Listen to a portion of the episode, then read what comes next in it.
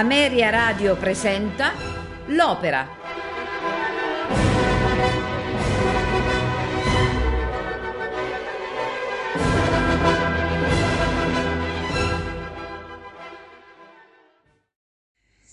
Semiramide è un melodramma tragico in due atti di Gioacchino Rossini, scritto sul libretto di Gaetano Rossi e tratto dalla Semiramis di Voltaire e dalla Vita della regina Semiramide. Debuttò al Teatro La Fenice di Venezia il 3 febbraio 1823 con Isabella Colbran nel ruolo della protagonista. L'opera è l'ultima che Rossini compose espressamente per palcoscenici italiani. Dopo un successo tiepido, l'opera divenne estremamente famosa e circolò lungamente in tutti i palcoscenici italiani ed europei. Il ruolo del titolo divenne cavallo di battaglia di Giuditta Pasta, Giulia Grisi, Adelina Patti, le sorelle Marchisio, Carlotta e Barbara, rispettivamente nei ruoli di Semiramide ed Arsace, e che contribuirono alla circolazione dell'opera nella seconda metà dell'Ottocento. L'opera inaugurò il nuovo Teatro dell'Opera di Roma il 27 novembre 1880 è tuttavia verso la fine del XIX secolo che l'opera inizia a scomparire gradualmente dal repertorio. Prima della ripresa alla Scala nel 1862, le ultime rappresentazioni risalgono al 1904 a Lisbona e nel 1940 a Firenze. Tornerà ancora alla ribalta dopo la ripresa alla Scala nel 1962, diretta da Gabriele Santini con Joan Sutherland e Giulietta Simionato e Vladimiro Ganzarolli. Per circa vent'anni la Sutherland riprese l'opera in molte altre occasioni, a Boston, a Chicago, Firenze, Melbourne, Roma e Sydney. La sua prima rappresentazione al Rossini Opera Festival avviene nel 1992 e vi ritornerà nel 1994, nel 2003 e nel 2019. Pur non essendo entrata stabilmente nel repertorio, Semiramide vanta numerose e importanti rappresentazioni nei principali teatri mondiali. Il ruolo del titolo fu in seguito interpretato da soprani celeberrimi come Montserrat Caballé, Cadia Ricciarelli, Lella Kuberli, Mariella De Via, Jean Anderson, Edita Kruberova. Semiramide è più di una comune opera lirica, in quanto è in qualche modo la somma di una stagione unica e irripetibile della cultura europea. È la perfetta sintesi di virtuosismo belcantista ancora di matrice tardo-barocca e di assoluta purezza neoclassica, quasi come fosse un sigillo conclusivo su una civiltà, ormai prossima ad estinguersi nel nuovo bisogno di urgenza espressiva che l'Europa, nella stagione napoleonica e post-napoleonica, stava vivendo e che avrebbe trovato espressione nella cultura romantica. Rossini, con quell'indole profetica che in qualche modo l'aveva sempre contraddistinto, dà con Semiramide il sigillo sommo e conclusivo di quel mondo. È un'opera archetipa, ma proprio per questo incompatibile con la routine. È anche terreno perfetto di esaltazione per talenti sublimi, ma trappola mortale per i mediocri che osano avventurarvi il piede. L'antefatto dell'opera avviene 15 anni prima dell'inizio del dramma, dove Semiramide cospira con il principe Assur per uccidere il marito Nino Dopo il regicidio, Ninia, figlio di Nino, viene sottratto da Oroe all'emire di Assur per proteggerlo. Egli lo porta dal fratello Fradate. Nel primo atto, magnifico tempio eretto a Belo, festivamente adornato. Oroe, gran sacerdote, apprende dal gran nume che il regicidio sta per essere vendicato l'aria sì, gran nume. Successivamente entrano indiani e satrapi per apprendere la designazione del re. Tra questi vi sono il principe indiano Idreno e il nobile Assur. Quest'ultimo è convinto di diventare re e questo fa indignare Oroe, dato che sa che è coinvolto nel regicidio. Entrata Semiramide, ella si appresta a nominare il nome del re, ma il sacro fuoco si spegne. Oroe spiega che è un segno dello sdegno divino e afferma che prima che il re sia incoronato, alcune colpe devono essere punite. Assur e Semiramide intendono, spaventati, e la regina si ritira. Nel frattempo, convocato dalla regina stessa, ritorna alla madrepatria Arsace. L'aria Eccomi al fine in Babilonia. Il giovane esulta, poiché spera di rivedere l'amata Azema. Oroe accoglie Arsace di buon grado, mentre Assur si irrita per il suo ritorno, dato che anch'egli ama Azema, e spera di strapparla all'odiato rivale. Dal canto suo, Azema stessa si, rassere, si rallegra per il ritorno di Arsace, ma di lei è innamorato anche Idreno. Ah, dov'è il cimento? canta, che spera di poter ottenere da Semiramide il favore di sposarla. La scena si sposta ai giardini pensili e la regina attende l'arrivo dell'amato. Con l'aria ben raggio lusinghiero. Il soldato Vitrane le rega il responso dell'oracolo di Giove libico. La pace arriverà con il ritorno di Arsace e convolando a nuove nozze. Arriva Arsace, il quale giura eterna fedeltà alla sua regina, confidando nel suo appoggio per sposare Azema, ma la regina equivoca, convinta che Arsace aspiri a posarla. La scena cambia ancora nel luogo magnifico della reggia con vedute di Babilonia. Il popolo è radunato nella reggia per attendere l'annuncio del nuovo re. Qui c'è il coro, la marcia, erge ormai la fronte altera. Semiramide esorta tutti a giurare fedeltà ai suoi voti e al nuovo re e annuncia che l'eletto sarà anche suo sposo, Arsace. Azema è sconvolta, Arsace confuso, Oroe sconvolto, Assur indignato. Il satrapo, il satrapo ricorda a Semiramide i suoi favori, ma la regina lo minaccia. Idreno allora chiede la mano di Azema e la regina gliela concede. Mentre Semiramide esorta Oroe a celebrare il rito, la terra trema e si apre il sepolcro dell'imperatore. L'ombra di Nino appare, annunciando che Arsace regnerà solamente quando il suo assassinio sarà vendicato, con una vittima offerta sulla sua tomba. Il giovane giura di obbedire al funesto compito. L'atto si conclude nell'unanime turbamento. Il secondo atto, eh, Assur, è adirato con la regina, dato che Semiramide ha violato i patti di 15 anni prima. Assur le ricorda la sua colpevolezza, ma Semiramide è rassicurata dai festeggiamenti nella reggia per Arsace e confida nella sua protezione. Nell'aria se la vita ancora è cara. La scena si sposta all'interno del santuario, dove Oroe mostra ad Arsace la lettera che Nino morente aveva mandato a Fradate e al giovane viene rivelata la sua identità. Egli è Ninia, legittimo erede al trono. I sacerdoti lo esortano a compiere la giusta vendetta sia su Assur che su Semiramide. Arsace vuole vendicare il padre, ma non se la sente di uccidere anche la madre. E questo lo canta nell'aria in sì barbara sciagura. Negli appartamenti di Semiramide, Azema si rattrista per la sua sorte con Mitrane. Entra Idreno, che le giura che l'amerà per sempre e i due si affrettano alle nozze al tempio.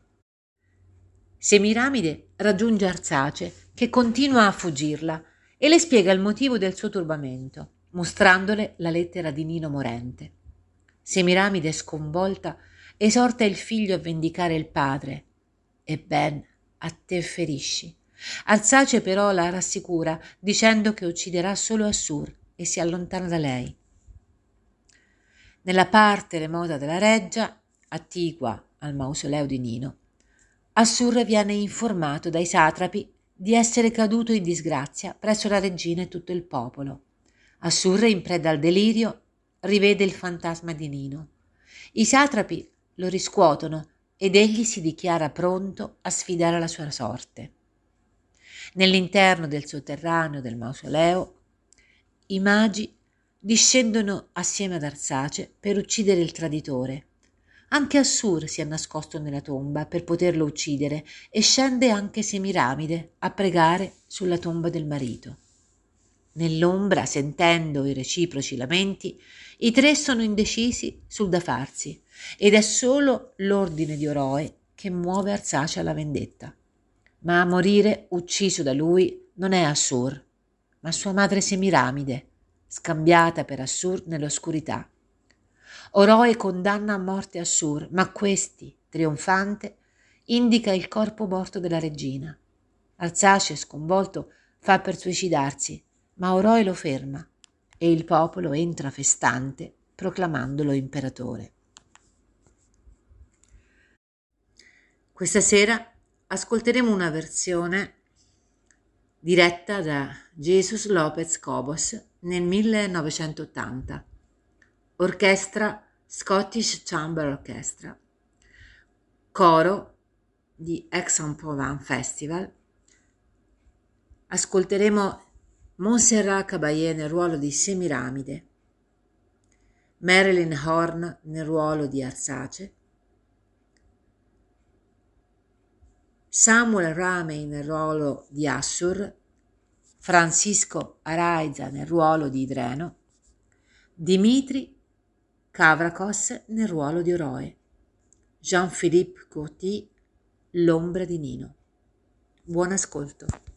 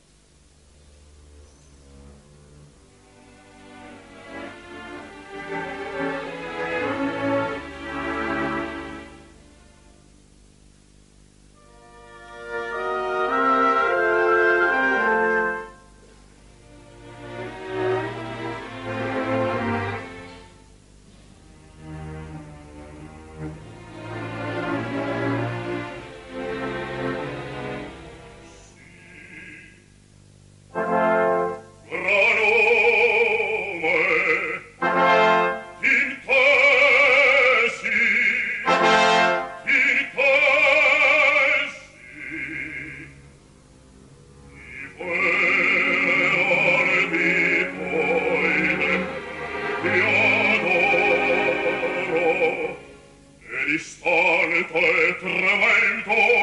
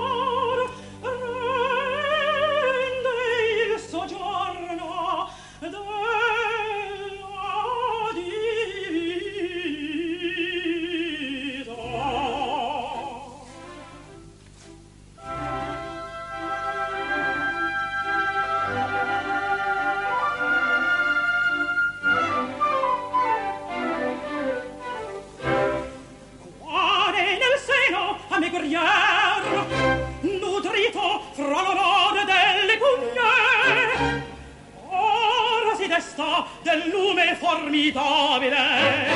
All'aspetto insolito terrore